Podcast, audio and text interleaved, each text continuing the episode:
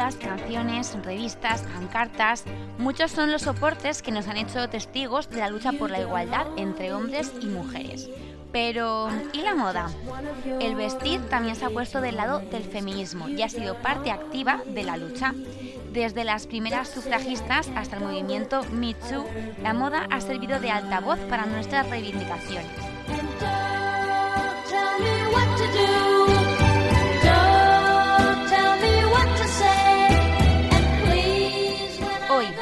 Moda, hablamos de moda y feminismo con la periodista Laura Martínez. You don't own me. Don't try to change me in any way. Alerta, Alerta moda. moda, un programa para disfrutar y descubrir la moda en cualquier parte. Bienvenidas y bienvenidos a este nuevo episodio de Alerta Moda. Soy Teresa Vivo y te agradezco que hayas sintonizado Paterna la radio o le hayas dado al play a tu reproductor de iBox o Spotify para disfrutar de esta charla sobre moda y feminismo porque la relación entre moda y feminismo es complicada, mientras que algunas prendas, algunos diseñadores o referentes han supuesto un hito en la lucha de las mujeres, en otras ocasiones la industria del vestir ha desoído las reivindicaciones feministas o ha sido el blanco de las protestas. En este episodio vamos a intentar hacer un recorrido por todos esos puntos de convergencia y también esos de conflicto entre moda y feminismo. Y para ello hoy está con nosotras la periodista Laura Martínez, que acaba de publicar además su primer ensayo sobre feminismo desde la trinchera Microbatallas Feministas. Bienvenida, Laura. ¿Qué tal? Muchas gracias por invitarme. Estoy muy contenta. Gracias a ti por aceptar este, esta invitación a esta charla de, de moda y feminismo. Oye, ¿tú has tenido alguna micro batalla feminista relacionada con, la moda, con cómo vestirte? ¿Alguna, a lo mejor alguna situación así en que te has sentido violenta o que has cambiado mucho la idea de cómo estabas vistiendo pues porque no te sentías del todo segura? Pues tengo, tengo muchas y las tengo casi todos los días, ¿no? Porque la, la moda, al final, aunque no sea en ese en ese marco tan artístico es una cosa que, llevamos en nuestro día a día, ¿no? Cada vez que, abrimos el armario para decidir qué ponernos, o sea, para vestirnos, lo pensemos o no, estamos, estamos relacionándonos con la moda. Es como la frase esta que sale en este diálogo en El Diablo Viste de Prada, ¿no? Sobre el mm. jersey azul cerúleo, que está la persona que más rechaza la moda, eh, está relacionada en cierto modo con ella. A mí, bueno, mi forma de vestir creo que ha cambiado bastante en, los últimos años. Intento ya, tuve una época en la, que, en la que me gustaba mucho sentir las tendencias, que entiendo que también tenía que ver con algún momento emocional un poco más, un poco más bajo, ¿no? Con esa necesidad de sentir validación de los demás a través del vestir. Yo creo que sigo teniendo necesidad de validación a la hora del vestir, pero que ya no es una cosa tan, tan impulsiva. Ahora me, me doy cuenta, por cuando lo analizo, de que tengo un, vestir, yo creo, muy masculino, ¿no? Con, me gusta mucho ir de traje, aunque no sea un, traje muy pulido, pero me gusta mucho llevar americanas, me gusta mucho llevar eh, los pantalones mom jeans, que son así un poco más como de, obrero, por así decirlo. Y respecto a las batallas, bueno, pues eh, más de una vez he salido de, una tienda de ropa mal, aunque me cueste admitirlo, porque un pantalón que consideraba que era de mi talla no me cabía, o porque me he probado un vestido y me ha, me ha hecho marcas, ¿no? Me ha sacado barriga, me ha sacado algún, algún Michelin y lo he, lo he, desterrado para siempre, ¿no? No lo he quemado porque ya me parecía un poco salvaje. Claro, sí que es verdad que, vivimos en esa mm, tiranía impositiva, sobre todo de, en, las, en las firmas low cost, que ya no es solo el hecho de que del tallaje, que a veces pues en ciertas prendas o en ciertas, incluso en ciertas marcas va variando, sino también de, de los patronajes, de que como es moda hecha a, a granel, por así decirlo, pues es muy difícil que todos los cuerpos encajen, aunque nos intenten vender que sí. O sea, que una falda de la S en la L va a encajar para un cuerpo que tenga la L. Pues, pues no tiene por qué, porque es una prenda que se ha hecho pensando en un único tipo de cuerpo y en unas proporciones X. Claro, nos meten en una especie de corsé, ¿no? Aunque haya una variedad de, tallas, llamémoslo SML o llamémoslo de la 32 a la 40, aparte de determinar qué tipo de cuerpo es el que vale, que es el que cabe entre la 32 y la 40, por así decirlo, o entre la, o entre la S y la L, no, el, fast fashion que se llama no está pensado para adaptarse a, todos los cuerpos, no está pensado para ver pues, si tienes más cadera o si tienes más cintura o si tienes más hombros. A mí me pasa muchísimo. Yo casi siempre acabo comprándome una, talla o una talla de ropa, una talla de prendas más por, poder ajustarlo. Por ejemplo, tengo una cintura muy ancha y en, las camisas que son entalladas no, no, me cierra bien, pero sin embargo no tengo pecho, entonces si me pongo un escote tengo que comprarme. Eso es, es un poco ese que dices, oye, que todos los problemas que, que tienes sean esos, ¿no? pero se nota bastante que las, que las marcas que, que, tienen esa forma de fabricación masiva no se adaptan a los cuerpos y sin embargo eso ha abierto un nicho para, para las marcas más jóvenes, que no solo jóvenes porque tienen pocos años, sino porque están lideradas por, por personas jóvenes, muchas de ellas mujeres, que sí que han sabido hacer este tipo de patronaje para que tú puedas eh, adaptarte la prenda a tu tipo de cuerpo o a la forma en la que te sientas más cómoda de, llevarla. Pienso, por ejemplo, en, la GAM y en, y este tipo de marcas que han lanzado algunas influencers, en la que tú pues tienes una camisa o un vestido tal que es más abierto y tienes un cinturón y te puedes poner el talle pues si te gusta más ajustado al pecho, más ajustado a la cintura, más ajustado a la, cadera, más fluido, menos fluido. Claro, yo por ejemplo, la que, que estabas diciendo lo de que tienes mucho pecho, pero, poca, pero pocos hombros. Tenemos mucha cintura, pero poco, como que no hay un cuerpo 100% perfecto. Las oportunidades que nos marcan, la silueta que se lleva ahora, no la tenemos todas. Y, y, eso pasa muchísimas veces, por ejemplo, cuando compramos bikinis, ¿no? Ahora cada vez menos, pero antaño los bikinis se compraban en pack. Entonces, si tú no tenías pecho, pero utilizabas una talla 42 de, de, de draguita... una espalda muy grande y un pecho muy... Claro, de repente mm, el, el, sujetador pues era enorme para ti o viceversa. A lo mejor tenías mucho pecho, pero eras una persona que eras estricta de caderas y era al contrario, se te quedan las rayitas y a lo mejor tenías el pecho súper ajustado que eso yo creo que ese tipo de cosas las han desoído, igual con los pantalones, las chicas muy altas que siempre llevan los pantalones mm. piratas porque no les llega, porque la industria todavía no se ha dado cuenta de que las mujeres también somos altas, o de que las mujeres, por ejemplo, calzamos la talla 42. Sí, yo con los zapatos tengo muchísimos problemas porque precisamente tengo una, talla 40 y a veces una 41 y me cuesta un montón encontrar, encontrar calzado. Pero yo creo que eh, tiene también mucho que ver con los fenómenos de las redes sociales y también con, con quizás esa parte de empoderamiento que, promociona el feminismo, que las, las, mujeres, en este caso las consumidoras de moda, estén, eh, en cierto modo, alzando la voz, ¿no? haciendo públicas cuáles son las reivindicaciones, como eso, que hay mujeres altas a la que este, este, tipo de pantalón le viene pequeño, oye, que hay mujeres que son más anchas o directamente que, que están gordas, que no pasa nada por decir, por decir la palabra gorda y que no caben en una talla 38 y eso no es ninguna no es, no es, nada, no es nada malo. Incluso hay mujeres que son muy delgadas, ¿no? que tienen una, una tripa plana y, también, y también utilizan tallas más grandes pues porque son más corpulentas, porque eh, tienen la cadera más ancha o porque simplemente les gusta. Entonces yo creo que cada vez hay más, más mujeres que no, tienen, que no tienen vergüenza, porque no es algo de lo que haya que avergonzarse, en decir, eh, mira, es que el problema no soy yo que no quepo en tu ropa, eres tú que estás haciendo unos modelos de vestir que no cuadran con la mayoría de personas en el mundo. Mira, expresiones a mujeres reales y tal, no me gusta porque las modelos también son mujeres reales y las, chicas delgadas también son mujeres reales, entonces no, no hace falta... Totalmente de acuerdo. Exactamente. Totalmente de acuerdo. Además, eso que dices de redes sociales también es un arma de doble filo porque yo la veo en muchísimas cuentas, por ejemplo, gente eh, que dice, me he comprado esta camisa en Zara Kids o este pantalón en Zara Kids. Y son tallas en realidad la talla, la talla de Zara Kids, creo que la 13-14 es una 36, que es una talla mm, que la utiliza muchísima gente, pero es una talla pequeña, pero, no es una 34, no es una talla que te digas, vale, es muy, muy pequeña. Pero yo me acuerdo, por ejemplo, cuando yo tenía que utilizar la talla 13-14 de Zara Kids, que no me cabía la, talla, esa talla de Zara Kids.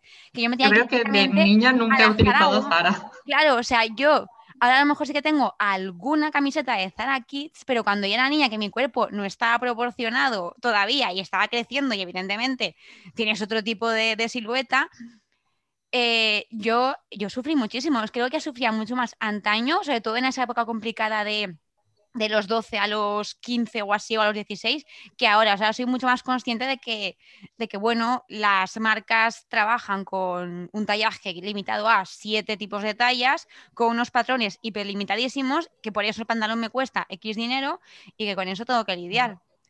Pero... a, mí, a mí también me sucedía un poco porque veía que, me, acuerdo de niña, ¿no? En el colegio, además me acuerdo de, un modelo de, que era, era una falda muy concreto que llevaban dos amigas mías en el colegio de niñas y me, me dijeron que eran de Zara, pero yo, a mí no, la ropa de Zara no me cabía porque yo soy, soy muy corpulenta y soy, soy muy grande, yo tengo una estructura corporal que es más, más digamos, masculina, que no es ese canon de mujer de 90, 60, 90, ¿no? que es, es un poco arcaico. Lo que pasa es que, y también te, claro, tú vas, ves que no encajas en ese molde y te empiezas a sentir, a sentir, mal, pero cuando te das cuenta de que no es que estés tú mal, sino que es que, oye, mira, alguien ha decidido que estas son las tallas y que estos son los moldes y dices, ya no tengo la necesidad de caber en esos moldes porque me, da igual.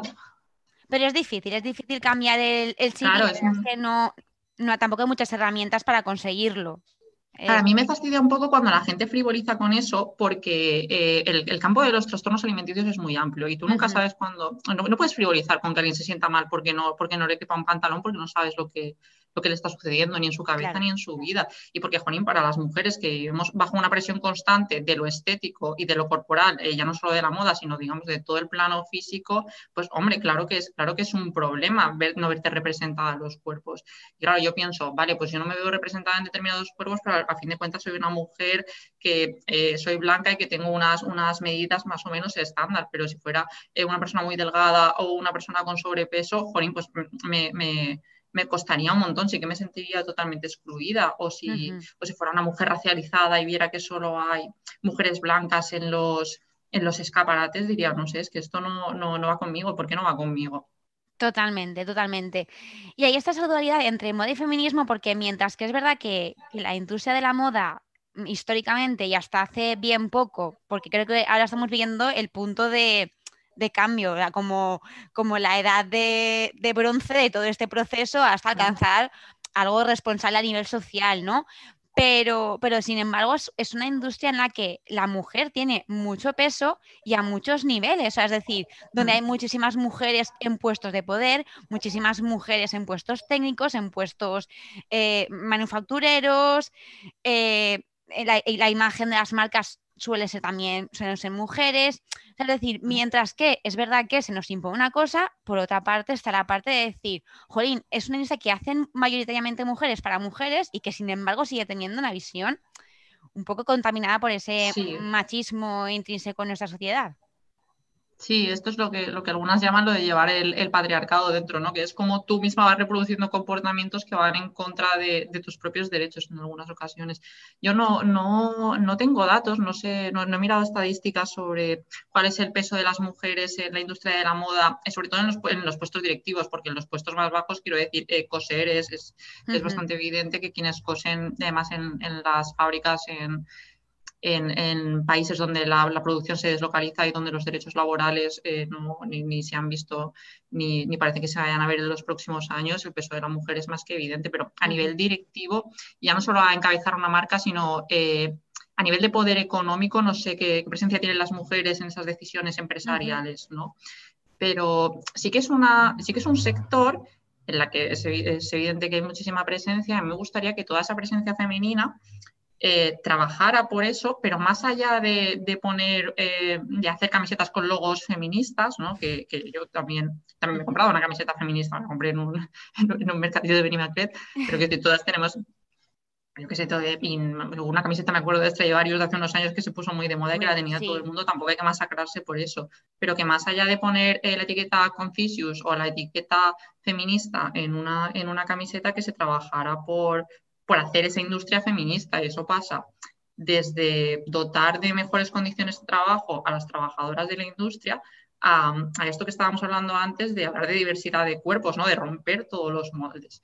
Porque la moda, y esto lo sabes bien, tiene una, parte que es como muy de performance, ¿no? una parte artística. Y la moda podría ser un sinfín de posibilidades artísticas en nuestro día a día, ¿no? y elegir cada día qué me puedo poner y cómo me lo puedo poner y con, y con eso crear un efecto totalmente distinto y sin embargo parece que es más un corsé. Hmm.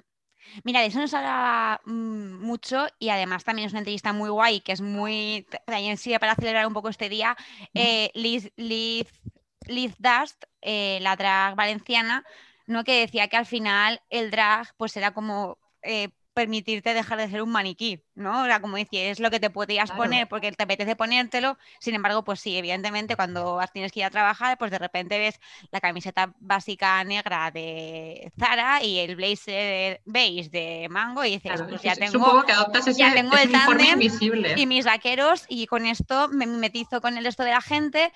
Eh, además que, que, bueno, como tú bien decías, cada vez tenemos cada vez que también es una cosa que es, que es buena porque que se rompen las, las barreras de género en la moda, ¿no? La moda tiende a ser cada vez más genderless, más agresiva que para ellas, mmm, siluetas más relajadas y para ellos al contrario también a veces acentúan hombros o acentúan cinturas que eran cosas muy, como muy femeninas, pero a la vez nos homogeniza a todos un poco más, o sea, también eh, lejos de ser algo que digas qué original que es, no todo lo que es genderless tiende a ser aburrido sí, parece, eh, lo, hablaba con una amiga hace tiempo, cuando, no, sé qué fue que una, una, marca, no sé si fue, creo que del grupo Inditex probablemente, porque es la, la, más presente y supongo que por estadísticas la que más me cuadra, sacó una colección genderless, ¿no? Y me metías a ver la colección y era todo chándal gris. Claro. hombre, a ver, pues está, está guay, ¿no? Ir en chándal es cómodo y ahora con la pandemia creo que todo, todo el mundo se ha comprado un, un chándal, pero estaba hasta las narices de que le apretara el, el, botón del pantalón de estar trabajando sentado en el sofá. Pero a mí lo que me molaría es que la, que la moda en ciertos aspectos jugara a reventar ese concepto de género, para reventarlo, pues ya te digo, o sea, con purpurina, flores, eh, los trajes masculinos para, para ellas, que parece que nosotros sí que tenemos más adaptada esa forma de vestirnos como hombres, pero los hombres no se pueden vestir como mujeres, ¿no? Porque se cuestiona su, su hombría, ¿no? Se, se, cuestiona su orientación sexual como si fuera algo. Un poco rollo, rollo palomo, ¿no? Rollo, pues toda esta estética de, por ejemplo, palomo, de Harry Styles, que de repente aparece en Vogue con un vestido de de prom, o sea, de estos de, mm, graduación americana de toda la vida con un montón de pomposidad, y lo ves y dices, pues tiene sentido, no sé, a mí de repente me parecía que tenía sentido, no me parecía algo tampoco muy, para mí no era muy disruptivo porque lo veía una manera de naturalizar y de por fin decir, pues mira, rompe. Claro, pero porque ellos en, cierto modo son, son artistas, son personas relacionadas con la moda, entonces ellos sí que pueden aprovechar esa visibilidad y ese espacio que tienen que es más afín para, para demostrar, eh, para demostrar, para transmitir lo que quieren transmitir con la ropa. Yo no me imagino, por ejemplo, a un director de periódico eh, yendo a trabajar con una americana de flores, ¿sabes? Que yo no, te digo ninguna, ninguna prenda así muy excéntrica, pero con, o con una camiseta de color rosa fucsia. Entonces, todavía tenemos esos, esos roles muy interiorizados ¿no? y, muchos tabús, sin embargo, también tiene mucho que ver con el poder, ¿no? Pensaba, eh, desde escribía el libro, que al final no, no, no utilicé esa comparación por, por, tal, pero hablando de, de, la representación de las mujeres en los medios de comunicación, me acordaba del debate electoral, el, de, el que se hizo de candidatas, que fueron eh, Irene Montero, no sé si Carmen Calvo o Adriana Lastra o tal. El, el debate de, de, todas las mujeres, no recuerdo si fue en la sexta o en televisión española, todas llevaban traje. Todas iban vestidas con un traje de chaqueta y dices, o sea, uno, para empezar, todas guapísimas, iban todas, llevan todos unos trajes preciosos, pero dices, oye, las mujeres las tenemos que vestir como hombres para que nos respeten. O sea, ¿qué, hubiera pasado si hubieran ido con, un vestido con un encaje o hubieran ido con, blondas, con una con un vestido de flores o con, una falda? O sea, se hubiera con unas mangas estas en plan victorianas que se llevan ahora de Sí, sí, a mí eso, me encanta, con las chorreras, todo eso. O sea, ¿se, ¿se los hubieran tomado en serio en el debate? A ver, podría ser, ¿no? Yo de esto también te quería hablar, aprovechando que estás también muy inmersa en el mundo de la política y la comunicación, eh, pues de, por ejemplo, a las políticas, cómo se, cómo se analiza lo que llevan puesto al detalle. Yo creo que la primera vez que me di cuenta fue con la famosa chaqueta amarilla de Inés Arrimadas, ¿no? que salió en todos los periódicos, que lo único que había hecho Inés Arrimadas ese día con eso era llevar una, chaqueta amarilla, era pobre, no había hecho nada más. ¿no? O sea, ha vestido como cualquier otro día, no es que, no es que llevara un, lazo amarillo eh, por el independentismo, no es. No, se puso una chaqueta y de repente apareció, qué bonita la chaqueta, no sé qué, de firma low cost. Eh, que yo creo también eso ahora hemos visto con, con la última, bueno, con la toma de posesión de John Biden, un poco como las mujeres políticas han decidido hacer también de ese análisis de su vestuario una manera de, de reivindicar, de decir, vas a hablar de mi vestuario, vas a hablar de lo que llevo puesto, pues me lo voy a poner con toda la intención, ¿no? O sea, ese abrigo morado de Kamala Harris, que evidentemente era un guiño a todo el movimiento feminista, la presencia de, sobre todo, de, de, personas del colectivo afroamericano, que también es súper simbólico a nivel de la lucha, que la lucha tiene que ser trans, o sea, trans, se dice transversal. Sí, sí, transversal, interseccional. Interseccional. Pues eh, a ver, yo no sé si te acuerdas de las camisetas que llevaba Mónica Oltra cuando estaba en la oposición. Eso también era una forma de llevar lo, personal a lo político y al vestir. Eh, yo sí que hay lecturas que se hacen desde la comunicación política que no, eh, tampoco sé si cuestionarlas o no porque desconozco bastante el campo, ¿no?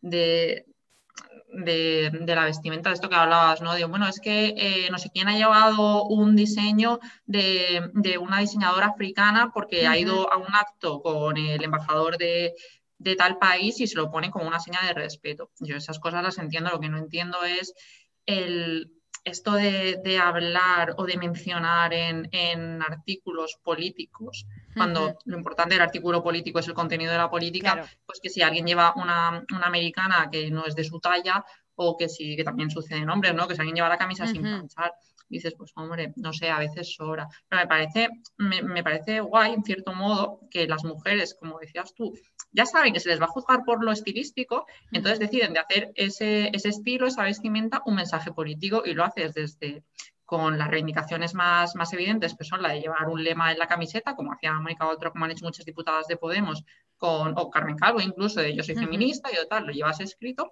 o de una forma más sutil, como es, pues puedo llevar un pin o puedo llevar eh, una prenda de este diseñador o puedo llevar eh, algo que esté hecho a mano por mujeres, por ejemplo, yo no sé si recuerdo alguna diputada, creo que sí, pero no, me hagas mucho caso que haya llevado algo que haya hecho su madre o algo así, un bolso de crochet.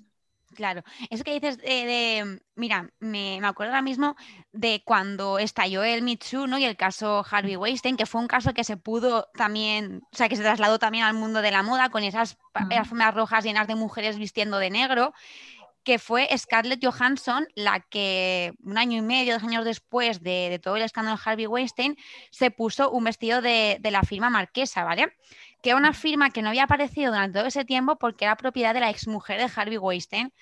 Entonces Scarlett Johansson decidió como tenderle la mano a esa mujer porque dijo, es que es las mujeres de señor, no tiene nada que ver con él, se le está repudiando por una cosa que hizo su ex marido, al que ella, evidentemente, si se separó con él, de él por algo sería, si esto va de sororidad, voy a dar el primer paso y vamos a, vamos a reivindicar que esta señora no se le puede juzgar por lo que hizo un señor con el que ni siquiera estaba, o sea, ni siquiera estaba con él, o ni siquiera está con él, o sea, se desvinculó de él y sería por algo, seguramente por algo igual de desagradable que, por lo que todas protestamos.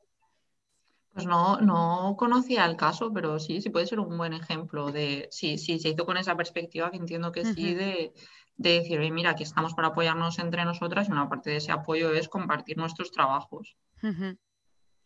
Y bueno, igual que, en el Mitsu, pues eso, eh, todas las, todo, todas las pasarelas, las, las, alfombras rojas se tiñeron de negro, incluso aquí ya, también llegó a España. ¿Tú recuerdas algún otro momento así un poco espectacular, un poco del mundo de, la farándula, por así decirlo, donde de repente una prenda de vestir o un símbolo relacionado con algo de, pues con algún accesorio o con algún, con cómo llevar incluso una prenda fuese importante? Pues Estoy intentando pensar, pero de, prendas de ropa no recuerdo. Sí recuerdo un gesto que se realizó hace poco de pintarse los labios de rojo, eh, no recuerdo, creo que fue por una acción antifascista, eh, por un acto que tenía, eh, por un acto alemán, me parece, creo que era de, en Centro Europa, es que no, no lo sé, probablemente no, no, sea, no sea ahí, pero me suena. Eh, sé que era una protesta antifascista y luego, más recientemente todavía, hace un par de semanas, por, unos ataques que hubo a, una ministra portuguesa, también un montón de, políticas españolas más situadas a la izquierda y pintaron los labios de rojo como acto reivindicativo, diciendo, mira, se nos cuestiona por el maquillaje, pues mira, quieres caldo, toma dos tazas, ¿no? O sea, no quieres que me pinte, voy a pintar el triple. los labios rojos también han sido una, un elemento de, de, expresión a nivel feminista. La, dicho, las sufragistas ya los llevaban cuando comenzaban su movimiento, esos vestidos blancos con el labio rojo, cuando maquillarse estaba súper denostado, o sea, maquillarse en cualquier ámbito, ahora somos mucho más tolerantes con el maquillaje. Y, y se han convertido, por ejemplo, en países dictatoriales o en países con regímenes donde todo el mundo tiene que ir prácticamente uniformado, conseguir una barra de labios rojo es, vamos, un crimen contra el Estado prácticamente y es algo, mm, vamos, que, que, que se tienen que reivindicar, que llevar unos rayos rojos al final también es como un, como, bueno, pues como, como posicionarte. Sí, no, es como una, una reivindicación dentro del, escaso margen en el que eh, puedes tener impacto estético, ¿no? Eh, eh, aprovechar ese, ese, ese, poco margen para reivindicarte. También por, por eso mm, no, me gusta frivolizar con, determinadas cosas como, como, el maquillaje o como con las tallas, porque creo que no conocemos el contexto de, de, todo el mundo. Y sí que es cierto que en algunos, en algunos lugares donde la mujer es concebida como una, una propiedad para el marido, y donde el marido es el único que puede, que puede poseerte hasta el punto de que es el único que puede verte, maquillarse es un acto que desafía a todo eso, porque dice, esta es mi cara y yo con mi cara hago lo que quiera. Aquí en Occidente quizá podamos tener un concepto distinto, ¿no? Hay muchos, muchos colectivos feministas que, que sin embargo defienden el, maquillaje pues como, como, ese tipo de, imposición, ¿no? que siempre tienes que ir con la cara, con la cara bien y en parte tienen, en parte tienen razón, pero en otros contextos puede ser una cosa más, más reivindicativa y al final todo eso tiene que ver un poco con el, con el amor propio. Y dices, oye, mira, si tú te vas a ver mejor porque te maquillas, porque te sientes mejor, adelante. Otra cosa es que la reflexión respecto a si es que soy incapaz de salir sin maquillaje. A mí me cuesta muchísimo salir de casa sin maquillaje. Si estoy por mi, por mi barrio y me voy a tomar algo con, mi pareja, no me maquillo, pero para ir a trabajar sí que, aunque utilizo maquillaje muy, muy sutil, una BB cream y un poco de corrector, sí que me, costaría mucho salir sin ese intento de, efecto buena cara. Ya. Claro, hay prendas, ¿crees que hay prendas o que hay elementos que utilizamos frecuentemente las, mujeres que nos opriman, porque yo, por ejemplo, me había apuntado aquí y ahora diciéndolo, o sea, en esta reflexión que has hecho tú sobre el maquillaje, me he dado cuenta de que a lo mejor lo he apuntado y es verdad que, no tiene nada que ver. Eh, pero, pero, por ejemplo, en algunas alfombras rojas, como por ejemplo Cannes, a las mujeres se les obliga a ir en tacones, ¿no? Y muchas actrices de repente se han quitado los tacones y han subido en la escalinata de Cannes, que es una escalinata impresionante, descalzas porque, pues porque no podían, porque un tacón es un calzado muy incómodo. Si yo, vas con los andamios que dice mi madre, ¿no? Que es imposible. Para mí son totalmente opresivos, o para mí, pero que es verdad que quizá para otra mujer eh, sean un, sean un, bueno, sea una manera de, luchar, una manera de decir, me diferencio del yo, resto porque yo llevo tacones y vosotros no, y porque, bueno, quiero poner ese acento en que yo llevo tacones.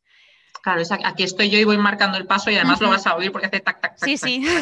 Pues no sé, a ver, por ejemplo, se ha hablado siempre del corsé, ¿no? Y el cancán y todo esto, pero yo creo que esas son prendas que ya hemos dejado atrás y que ahora los corsés que hay eh, tienen, tienen son, son, más un estilo cinturón, ¿no? Un, estilo top, no son una, una cosa que te atas a la cintura y que no te deja respirar pues se habla eso bastante de los, de los sujetadores, pero no sé, también depende mucho del pecho de cada mujer, ¿no? Yo entiendo que, que, mujeres pueden tener dolores de espalda si no llevan el, pecho sujeto, que hay algunas que se sienten mucho, o que no se pueden tener más sensibilidad en el pecho y necesitan una capa de tela que lo proteja de o bien del frío, del calor o de, o de telas que son más agresivas. Los zapatos de tacón pueden ser un buen un buen ejemplo. Y es que no sé andar, no sé andar con tacones, entonces ya he desistido de llevarlos y de parecer, parece ridícula. Me gusta llevar botas militares y me gusta ir con, con deportivas, se ve más ancha que larga, la verdad, pero no sé.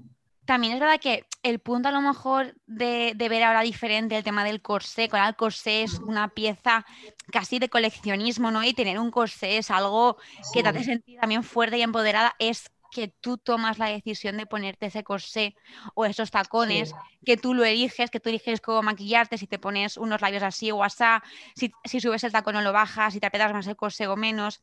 O sea, no, necesitamos ponernos un corsé para que nos quede bien la ropa. Ya eso lo, hemos superado, por lo menos la mayoría de la gente lo ha superado. Sí que es verdad que sigue habiendo fajas reductoras y todo, pero sigue también siendo una, una lección al final, con muchos Yo en fase, en, en esa fase de reconciliación con, el cuerpo que decías, ¿no? Y ahora ya no es algo que se ha impuesto, aunque parece que sigue habiendo determinados códigos de, imposición no escrita, ¿no? Porque a, ti y a mí nos dice cómo tenemos que ir vestidas al trabajo, pero sabemos que a lo mejor determinadas prendas no estarían bien vistas y que tendríamos algún tipo de, sino de reproche de mirada así un, poco extraña. Me parece muy importante eso que comentas de hacer ese ejercicio de decir, oye, ahora me lo pongo si quiero, Hmm. porque decido yo. Claro. Y me parece, me parece como muy, me llama mucho la atención que al igual que es verdad que los tacones y los corsés han pasado a ser algo, una lección, ¿no? Luego hay otras prendas que simbolizaron en un momento dado la liberación femenina, como por ejemplo la minifalda o el bikini, que ahora mismo están desapareciendo porque hemos preferido otros largos de falda, los bañadores se han vuelto a poner de moda, eh, de repente como estamos más preocupadas por nuestra piel nos tapamos más y el bikini, a ver, sigue siendo muy popular, pero, pero pasó, a base de ser una revolución a ser una opción más, ya no, no tampoco lo necesitamos. Sí, eso tiene mucho que ver con, creo, con el momento cultural en el que se populariza la, la minifalda del bikini, ¿no? Eso que se llamó la liberación de la mujer, que, que, luego algunas autoras vieron que más que una liberación de la mujer era una exposición del cuerpo de la mujer para el, el consumo masculino. El, yo creo que esto de, de, llevar más, más menos ropa es una cosa que, que, al final va pasando, que va llegando con las temporadas y que tiene mucho que ver con, con cómo de cómoda te sientas tú llevando lo que consideres. Eh, yo creo que desde el feminismo se ha hecho un ejercicio de, intento de reapropiación de los cuerpos de las mujeres y ya llega un momento en el que tú ya no tienes que pensar si enseñas más o enseñas menos, no de si me estoy cosificando o no me estoy cosificando, sino que es de, oye, es que mi cuerpo es así y no pasa nada porque lo enseñe o porque no lo enseñe, porque quiera llevar eh, un cuello alto o un escote hasta el ombligo, porque mi cuerpo es mío, yo no puedo controlar lo que, ni tengo que ser culpable de lo que otros miren. El problema está en la mirada de los demás, en la mirada que te sexualiza, en la mirada que te cosifica o en, el que cree que por, que por ver, que, que, tú solo eres un cuerpo y que por ver ese cuerpo tiene derecho a hacer lo que, lo que considero. Yo he tenido muchos debates también conmigo misma, ¿no? En, a la hora de vestirme y decir, ostras, es que el pantalón corto este no es ahora eh, muy corto, no sé qué. Luego, pues al final pensaba eso, digo, pero ¿y por qué tengo que estar midiéndome el largo de la ropa? Voy a ser más o menos respetable por llevar tal. Y oye, mira, si alguien tiene algún problema, pues ya lo vamos viendo. Que también es verdad que por evitar, por evitar ese, ese hipotético problema, pues bueno, adopto una, una forma de vestir más neutra. Claro, sí que ahora que hay como constructos sociales que, que, te limitan a vestirte, pero me parece que tenemos que intentar que, sean los mismos que a todos. O sea, igual que tú no te que un mm. señor no iría en chanclas de playa a, yo qué sé, a un entierro, a un entierro, pues tú pues es, lo, es, lo, mismo, o sea, es todo ese tipo de cosas de me pongo un mini short, pues no sé, o sea, depende de dónde vayas a ponerte el mini short. Quiero decir, decídelo, o sea, lo que tiene que cortar no es que el que dirán, sino si tú te vas a sentir cómoda en determinada situación con un mini short, porque hay veces en las que en las que no, pero te pasa a ti porque no has acertado y lo puede pasar a cualquiera de cualquier género porque en ese momento pues no ha acertado. Chico, de repente ha llegado y se siente desubicado y no estás cómodo. Eso es lo que tú dices de la seguridad de, bueno, piensa en el contexto, no pienses en, mm. el que dirías, si vas a tomarte una, cerveza por la calle, totalmente libre, o sea, cuente lo que ah, Eso tiene mucho que ver con el, contexto, con la cultura, ¿no? Con, con esto de los ritos, ¿no? O sea, un a un entierro nosotros entendemos que es una, despedida de la vida y que hay que ir sobrio, solemne. Otras culturas lo entienden más como un homenaje y adoptar rituales más festivos, las bodas lo mismo. Es, es, curioso porque al final lo que nos marca cómo tenemos, entre comillas, no sé por qué he hecho el gesto de las comillas y no se va a ver, pero he hecho el gesto de las comillas, cómo tenemos que, cómo tenemos que vestirnos, es lo que se llama el decoro y nadie sabe muy bien quién ha decidido que es decoro, que es apropiado y que no, es una cosa más cultural, eh, tiene, tiene mucho que ver con, bueno, con, ser un país de, tradición religiosa católica, mucho que ver con el contexto. Yo creo que hay, cosas que, hay que superar. ¿Y, tú crees que decoro puede ser. ¿Crees que ha habido alguna prenda que de verdad haya supuesto para la mujer un paso adelante? Ya no ¿Un paso adelante en qué sentido? Sí, ya no como, ya a nivel de liberación corporal, sino a nivel de que eh, gracias a esa prenda o o a través de esa prenda ha podido eh, aspirar a más a nivel social, le ha ayudado a integrarse en algún ámbito laboral o en un ámbito de... No. Pues no te sé decir. O sea, que, por ejemplo, a, nivel de, a nivel de comodidad, para mí los sujetadores sin aros, desde luego, que me, hacen mucho más cómoda en mi, en mi vida, en mi día a día. Es, es un poco curioso porque se, ha hablado de, cuando hablábamos de liberación de la mujer, primero se ha hablado de minifaldas y luego también pienso en, los pantalones, cuando las mujeres empezaron a, entrar en la vida pública, empezaron a vestirse como hombres. Antes hablábamos de cuando las mujeres están en un debate político, para ganarse el respeto se visten como hombres.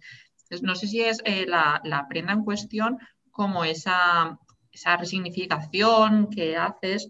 Yo creo que lo que una cosa en la que han ganado mucho, la que hemos ganado muchísimo las mujeres es en el poder ir cómodas, en, olvidarnos de eso, del corte por imposición, del vestido con el que no puedes caminar, pero eh, tampoco necesariamente uniformarnos, sino hemos ganado el derecho a ir cómodas. A mí los pantalones me siguen pareciendo muy simbólicos y de hecho me siguen pareciendo eh, como un objetivo en muchas situaciones en las que estamos eh, acostumbradas diariamente. O sea, en muchas compañías aéreas siguen sin dejar a sus, a, sus tripulantes de cabina mujeres llevar pantalones. Y lo que a mí me parece más fuerte es que en muchos colegios donde se lleva uniforme, las niñas que corren, que saltan, que dan volteretas, que se suben a los árboles, están limitadas a hacerlo porque llevan faldas o llevan pichis que evidentemente no te permiten la movilidad con un pantalón y parece mentira. después en, realidad son, son cómodas, porque como, como, los romanos y los escoceses, no quiero decir, no tienes nada que, te, moleste, pero a nivel, a nivel visual puede resultar un poco pudoroso para, para una niña que se le levanta. Pero incluso, pero, incluso, por ejemplo, unas faldas con un leotardo, una niña que está, que va, que, o sea, que tiene que subirse el leotardo, bajarse la falda. No es tan cómodo como un chiquillo que enseguida, ¡pum! su pantalón, su cremallera y puede empezar a jugar. No, es más tiempo, más y, no sé, yo veo como que, para mí el pantalón sí que fue una prenda que, nos permitió llegar físicamente a los sitios, más que a lo mejor no simbólicamente, sino que, que si al final estábamos limitadas o nuestra ropa, también por los volúmenes que se utilizaban en otras épocas y por toda la ropa mm. interior y corsetería que se empleaba, desear todo eso y de repente ponerte un pantalón. Pero bueno, incluso el vestido flapper que puede que se esté inspirado mucho en las túnicas romanas que dices tú, ya también fue una liberación de movimiento. Es con eso voy, voy comodísima, o sea, con los vestidos largos que son un poco cerrados por arriba y largos hasta los pies, en verano me, siento lo más cómoda del mundo como si fuera una túnica. Y con los pantalones, pues depende, depende un poco del talle, ¿no? Pero sí que es verdad que te dan esa sensación de que puedes correr y puedes correr tanto para huir de algo como para alcanzar otro algo, ¿no? A nivel un poco más, un poco más metafórico. Yo creo que hemos ganado mucho en, en comodidad y que eso es lo importante. Eh, hemos vivido hace poco, eh, yo era, bueno, a mí me gustaba mucho el desfile de Victoria's Secret, esto tengo que confesarlo, mm. ¿vale? A mí me parecía que era como un evento más de la Navidad y yo me lo tragaba como si fuese una, una serie, un capítulo de una serie, ¿no? Con toda esa fantasía y toda esa opulencia y todo lo que al final la moda es una fantasía. Eh, y fuera como un gran bastión de la ropa interior y de la moda que cayó y cayó en parte por, por sus directores que en un momento dado de la historia en el que las cosas tenían que cambiar sí o sí, decidieron quedarse atrás y perder con ello pues un montón de popularidad. Esto a mí me hace plantearme si la moda de repente necesita ser feminista, pero ser feminista de verdad, alejarse de simplemente la camiseta y empezar a tomarse en serio que las, que las mujeres reivindican tener presencia real, más allá de ser una herramienta de marketing. Sí, yo creo que, totalmente, ¿no? Que la, moda en este, en este caso, en la moda de pasarela, tiene que dejar de ver a las modelos como meras perchas, sino como personas que van a, que van a, que van a llevar esa ropa en, algún momento de su vida. Hombre, es cierto que la alta costura, pues no te la pones para ir a la oficina todas las mañanas, ni mucho menos para ir al, al campo a trabajar la tierra, pero tienes que entender que que la, la, ropa en general la haces para que alguien se la ponga. O sea, sí, evidentemente hay piezas que son súper artísticas y que son más de museo, no que son piezas comparables a, a, una, a, una, obra de arte, a un cuadro y no una prenda de vestir. Em, eh, no quiero utilizar el adjetivo útil, pero ahora mismo no se me ocurre, no, no recuerdo la palabra que quería utilizar, no algo más, más como más práctico. Pero sí, es una, una, moda feminista, es lo, es lo que estábamos hablando, es una, es una moda que entiende que las mujeres no son objetos, son, son sujetos y son sujetos que son, que son autónomos y tiene que, tiene que cambiar en muchísimas cosas. Antes hablábamos de las condiciones laborales de, las propias trabajadoras, pero también en, la imagen que proyecta la moda. No puede ser un castigo para las mujeres que no, que no se sientan bien entrando en esos, en esos moldes. La moda tiene que ser, tiene que ser diversión, tiene que ser creatividad y tiene que ser útil. ¿Y qué te parece que, por ejemplo, eh, firmas como Chanel conviertan la pasarela en manifestaciones feministas? Pues es que depende de la coherencia, ¿no? Esto sucedió sobre todo en, en, la antesala de, Sí, no, y, luego también con el, con el efecto MeToo se volvió a repetir. a mí me parece fantástico que el mensaje feminista, cuanto más llegue, mejor. Y me parece un éxito del feminismo haber sido capaz de llegar a, todas las capas y a todos los sectores. Pero esto tiene que llevar detrás una reflexión y tiene que llevar detrás una coherencia. A mí me da igual que pongas una camiseta feminista que cuesta 500 euros si la ha cosido una señora en Malasia, claro. porque cobrará, no sé, eh, dos euros al mes. Eso no es moda feminista. Moda feminista es cuestionarse todo lo demás. Es una producción ética, una producción de proximidad, una, producción que tenga en cuenta, eh, que respete el medio ambiente y que tenga en cuenta a todas, todas las personas que participan en la cadena de valor, desde la que cose hasta la que distribuye, hasta que la lleva.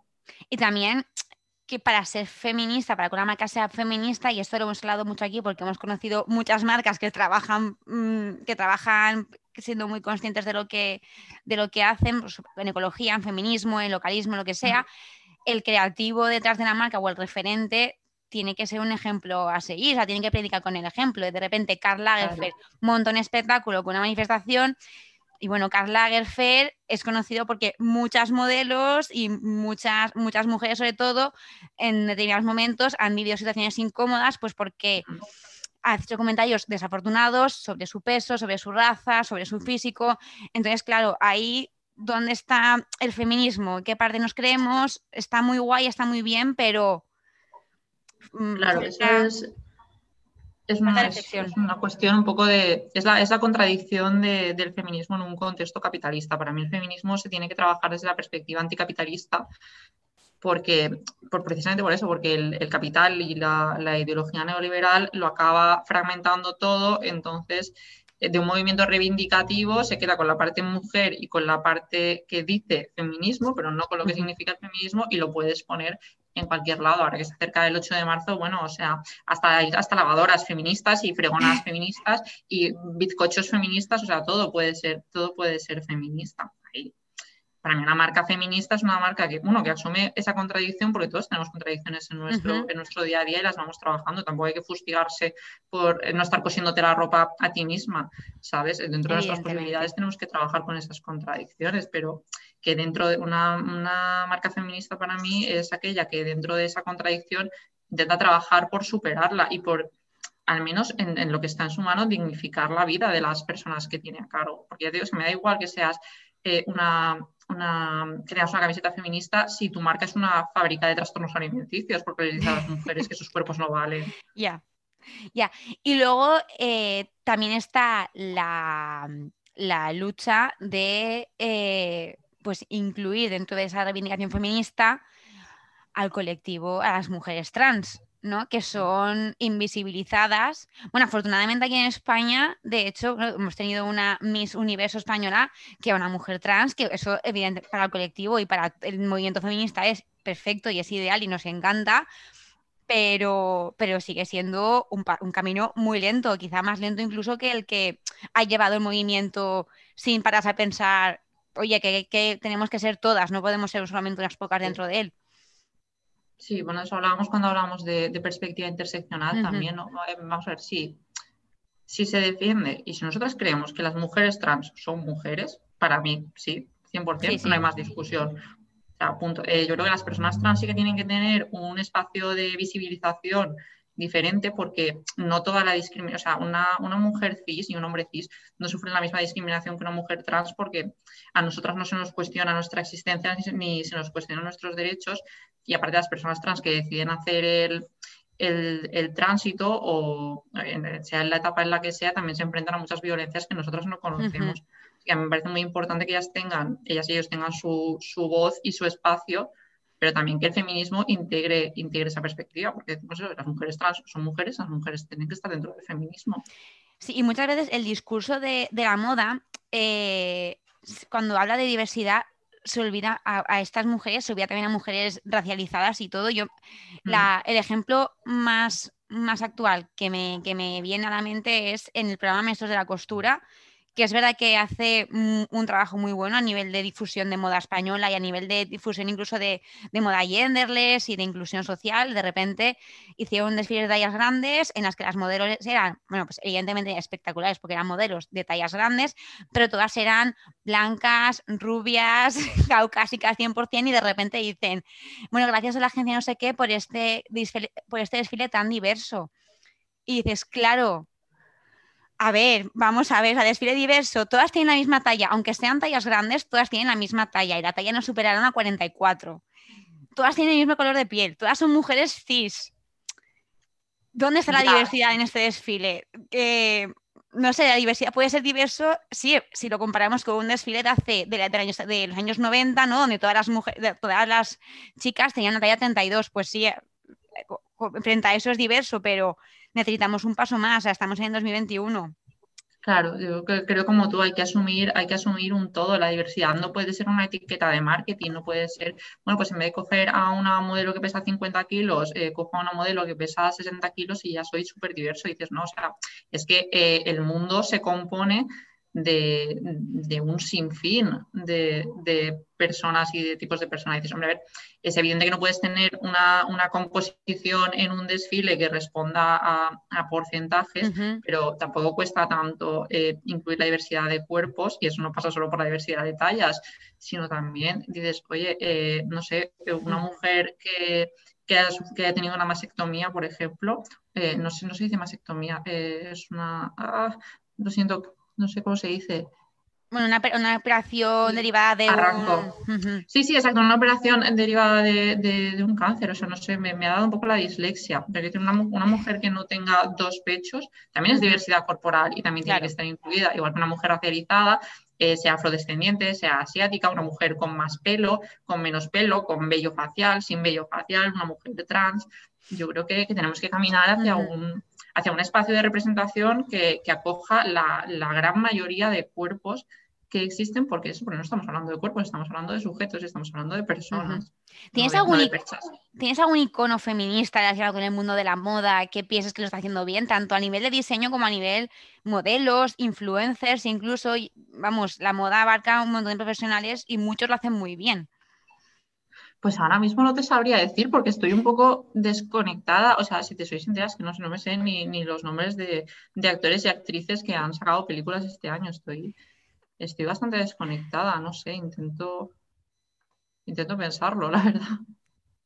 ¿Alguna publicación de moda que pienses que de repente hace las cosas bien? Que dices, pues mira, esta publicación de moda se está saliendo del discurso o de las imágenes y ha incorporado es que las, publicaciones de moda tienen, tienen cierto problema, ¿no? Que es que al, estar dirigidas para, hacia un público femenino y al estar tan controladas por el mercado publicitario, por así decirlo, tienen ciertas contradicciones. Eh, como es hacer, te haces un reportaje súper feminista y en la página de al lado estás hablando de cremas adelgazantes. Es un poco, es un poco chocante. A mí hay, hay artículos en Esmoda que me gustan, hay otros que me horrorizan. Por ejemplo, hace poco leí uno que era eh, las mujeres que son incapaces de llegar al orgasmo en, pareja. Y dices, perdona, como que incapaz. Y Vogue creo que también acoge, acoge reflexiones interesantes. Por ejemplo, hay una periodista que se llama Bárbara Arena que no, que no escribe habitualmente, pero hace columnas muy interesantes y reflexiona sobre, sobre el cuerpo y sobre la representación. Yo creo que en general eh, los medios de comunicación están evolucionando mucho y están adoptando esa perspectiva feminista porque han incorporado a sus, a sus plantillas a mujeres que tienen esa perspectiva e intentan trabajarla. ¿Crees que mm, son un poquito carcas todavía las revistas de moda? Por lo menos las de gran consumo. Porque yo, por mm. ejemplo, la, revista Marie Claire, ¿no? Eh, cuando yo la empecé a traer a casa, mi madre se escandalizaba. En plan de. Porque esa revista en su época era como una revista súper transgresora. Y yo la leía y decía, pues no sé, a mí no me parece que no tiene nada. Y ahora, bueno, de hecho, ahora si tú compras una revista, seguramente encuentres muy pocos artículos y muchísimas fotos de, de perfumes y de, y de campañas publicitarias. Pero, pero muchas eran muy frescas y de repente vivió una época como más, más carca o se hicieron un poco más de señoronas y no sé si siguen ahí o si tú ves que sí que hay una intención de progresar.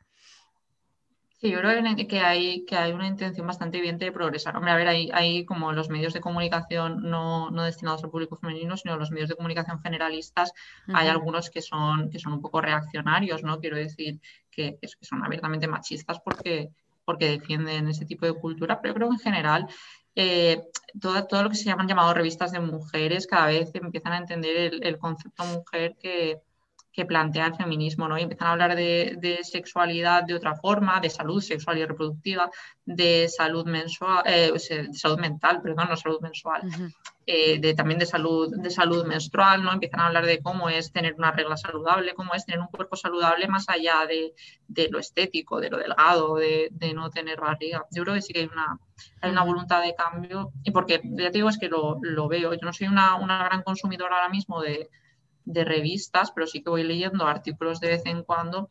Y salvo esa típica sección que sí que es un poco carca y que yo he consumido muchísimo en, mi adolescencia, yo creo que me ha pasado factura de las mejor peor vestidas, los mejor peor cuerpos, yo creo que eso tiene que desaparecer de ese, ese juicio, pero por lo demás sí que veo sí que veo cierta voluntad de, cambio y, de, análisis y de autocrítica. Yo muchas veces en estas secciones de la, peor vestida me falta reflexión, o sea, porque digo, es verdad que hay fotos de gente que, que, va a los Oscar o va a los Goya y dices, menudo esperpento. Pero, pero hay un porqué, ¿no? Quizá si fuese, si, si se dijese, no, mira, es un esperpento porque eh, pues mira, este color con el color del fotocall, que sabía el color que era, porque hay cosas muy detrás para explicarte por qué esa persona me viste mal y se quedan en el arg, qué horrible, la hace gorda o arg, qué horrible. Claro, es un poco de. lo, que más me, lo que más me fascina de, esas. De esas ay, de esas secciones es siempre cuando se meten con, con la parte beauty, ¿no? Cuando dicen, la ha peinado su peor enemigo se olvidó pasar por la peluquería. o tiene eh, papada, cosas así. Y, dices, oye, mira, pues perdón por existir, ¿sabes? Y luego también una, cosa que se, lleva muchísimo ahora con todo el tema de esas formas rojas es el tema de la ropa interior. No sé si has visto eh, cómo es la ropa interior de las, de las estrellas. Pues este traje lo llevo con esta ropa interior. Bueno, a mí qué más me da. O sea, es, un poco, es, un poco, invasivo, ¿no? Un, ¿Para una invasión de privacidad. O sea, a mí es que esas. Los trajes de la alfombra roja, sí, todos los trajes de la alfombra roja tienen ropa interior especial, todos. Es decir, se tapen más, tapen menos y muchos la llevan incorporada. Eso es algo más de costura que de morbosidad. No, no, es un tip para la gente de a pie.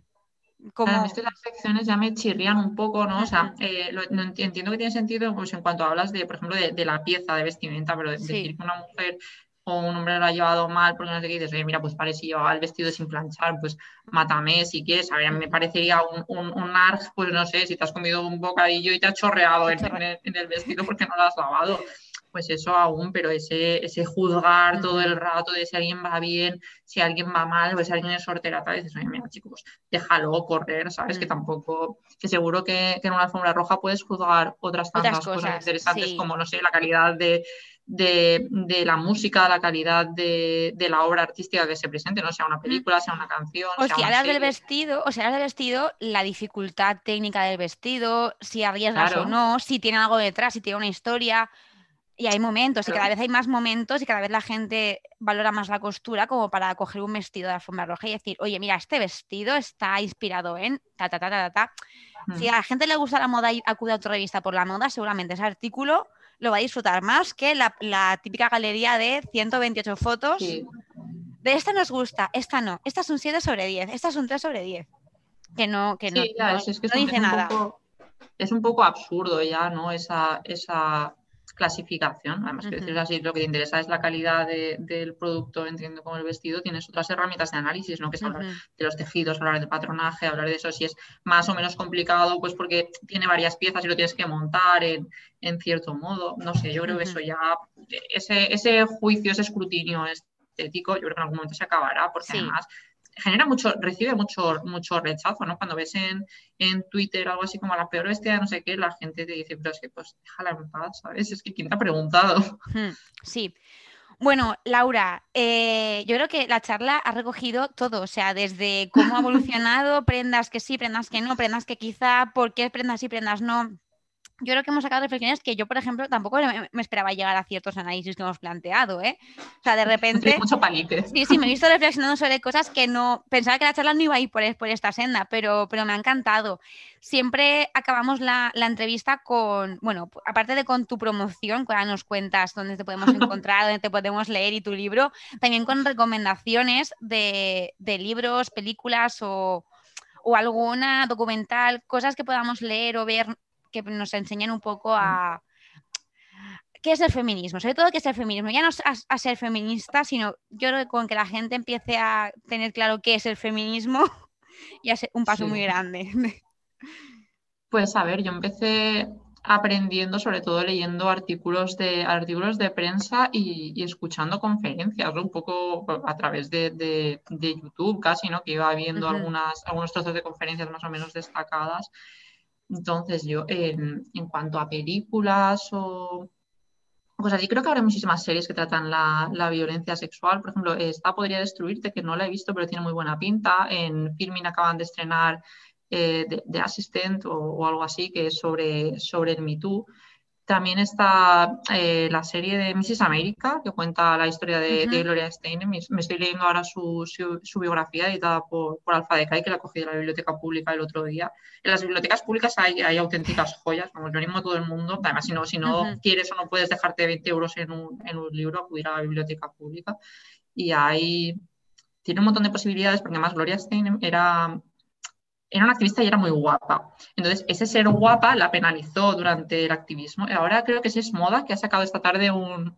No, es Moda, no. Eh, son dos chicas que escriben en Es Moda en el podcast de Tardeo, de, Radio Primavera Sound, que hablaban, hacían un artículo sobre la activista guapa y la penalización de, la belleza en el, en el, campo, en el campo político. Yo recomiendo bastante, en Filmin hay una colección que se llama Contra la violencia machista o Desmontando el machismo o algo así, y tiene un montón de títulos que, que son bastante recomendables. Y lo demás, es, para mí leer prensa ha sido, ha sido fundamental, leer a, leer a columnistas mujeres ha sido fundamental en el aprendizaje. ¿Y dónde te leemos a ti, Laura?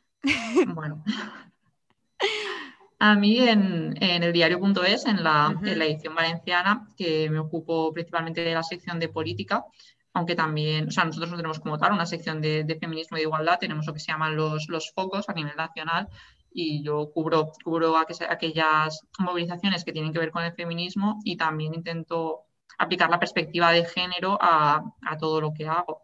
Por ejemplo, este fin de semana publicaremos un, artículo sobre el, gender trolling, ¿no? esos, ataques de extrema derecha a mujeres con repercusión en, redes sociales, pues ese tipo, de, ese tipo de cuestiones. Y luego el libro se puede adquirir en, cualquier librería de barrio. En la, en la, página web de todostuslibros.com hay una red de librerías independientes y ahí se puede consultar en qué librería está. También está en grandes distribuidoras, pero yo prefiero que yo, prefiero que la gente vaya a la, librería, de su barrio. Yo las estoy redescubriendo, tengo que decirlo que, que ahora de la pandemia me, he metido mucho a la librería local y yo me puedo pasar horas paseando por... A mí me gustaba ya de antes, pero es verdad que no, consumía siempre en grandes superficies porque vas, lo tienen todo en stock, te, te atiende muchísima gente y siempre hay alguien que te puede coger el libro y lo pagas y te vas.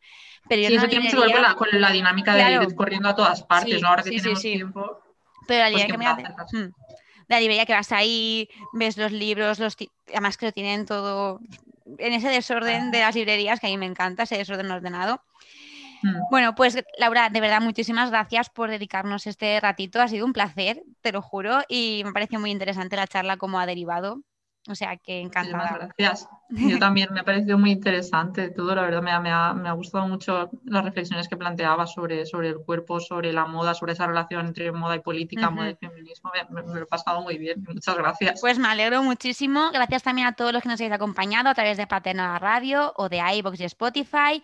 Que si queréis más charlas sobre moda, tenéis que clicar solamente a los episodios que salen en vuestro en vuestro hilo de reproductor favorito y nos vamos con una canción que también va a elegir Laura y, bueno, ¿cuál va a ser? Sí, bueno, pues, pues si te parece, nos vamos con Malux, que es un grupo valenciano que, acaban de sacar disco y tienen una canción que se llama Pins Lalba, que habla de, ese brilli brilli, de, esa, de ese salir de fiesta, que es una cosa que con la pandemia hemos perdido y que, vamos, yo estoy deseando recuperar otra vez. Pues me encanta, me encanta acabar con música en valenciano. Creo que todavía no hayamos acabado ningún podcast con música en valenciano, o sea que, vamos, es una cosa que, que me pone muy feliz. Bueno, eh, despedimos a Laura ya, ya, también a todos los que nos habéis seguido al otro lado de, las ondas o del altavoz. Todas las notas del podcast las podéis encontrar en nuestro Instagram, alertamoda barra baja podcast, y en nuestro blog, alertamodapodcast.wordpress, donde además también podéis leer otros artículos o ver las notas de otros podcasts. Dale a like, suscríbete y comparte nuestro, nuestro programa. Y nos escuchamos la semana que viene con más moda y más tendencias en Alerta Moda. La luna se enseña ritme de dansa al m'arriba al cos. Tinc força per ballar fins l'alba, me n'he em creme, em deixe portar. Em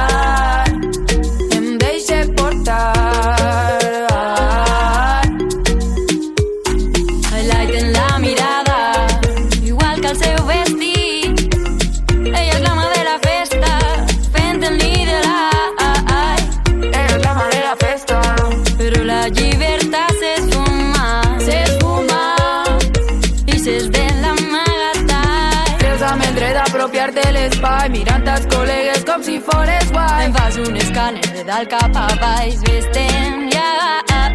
Creus amb el dret d'apropiar-te l'espai mirant els col·legues com si fores guai. Em fas un escàner de dalt cap a baix, vestem que em vull marcar. El xiqui-xiqui, fora del meu ball, xiqui-xiqui, no